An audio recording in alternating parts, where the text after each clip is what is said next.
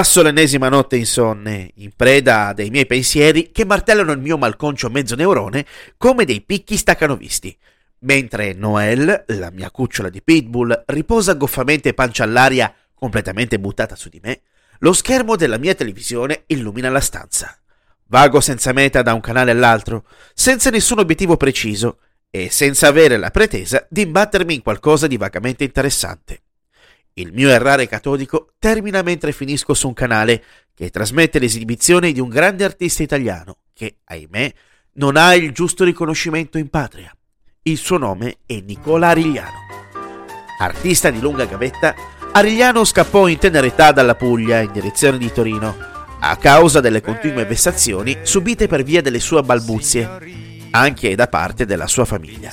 Dopo una lunga esperienza maturata in diversi locali del nord, un produttore lo nota e lo fa debuttare in scenette e numeri musicali in alcuni programmi di varietà. Nel 1956 incide i primi dischi, prevalentemente di musica partenopea.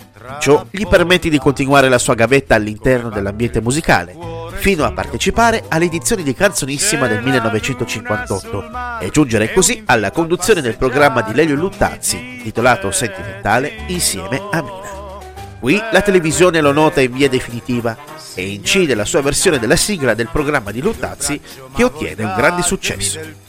Parallelamente, Arigliano coltiva la sua grande passione per il jazz, partecipando ad alcuni festival di genere e dando ampia prova della sua grande abilità nell'essere un apprezzatissimo crooner. In quel periodo, però, gli artisti che si esibivano in quel genere, tra i quali figurano anche Teddy Reno, Emilio Pericoli, Johnny Dorelli, Marino Barreto Jr. e Paolo Baliccieri, erano definiti cantanti confidenziali, messi in contrapposizione ai cosiddetti urlatori, i cui massimi esponenti erano Adriano Celentano, Little Tony e Tony Dallara. Numerosi sono i successi di Nicola Arigliano, tra i quali citiamo Un giorno ti dirò, Amorevole, I Sing Amore, My Wonderful Bambina, I Love You Forestiera e tanti altri, nei quali si può sentire la grande influenza di grandi crooner internazionali del calibro di Bing Crosby, Frank Sinatra, Bruce Colombo, Cab Calloway, Nat King Cole, Tony Bennett, Dean Martin e molti altri. Arigliano ha sempre avuto il raro talento di rendere sublime ogni brano da lui interpretato, rendendolo davvero uno spettacolo unico. Che fosse una canzone della tradizione napoletana, brano di Ray Charles o di qualsiasi altro grande artista internazionale ai quali non aveva davvero niente da invidiare.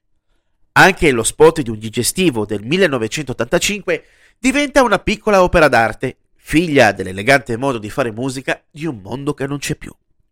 Molto probabilmente l'unico grande limite di Nicola Arigliano, come già avvenuto e come avviene per molti altri artisti, è stato quello di essere nato in Italia. Se il cantante pugliese, anziché nascere a Squinzano in provincia di Lecce, fosse nato a Los Angeles in California, molto probabilmente avrebbe avuto tutto il riconoscimento che avrebbe meritato e che merita tuttora. Ma purtroppo non c'è da stupirsi più di tanto di ciò in un paese dove per vedere un grande artista in grado di ammagliare con la sua arte in un contesto che non sia un talent show, bisogna accedere alla tv alle quattro e mezza del mattino. Ode a te quindi, Nicola Arigliano, grande crooner italiano di un mondo che non c'è più.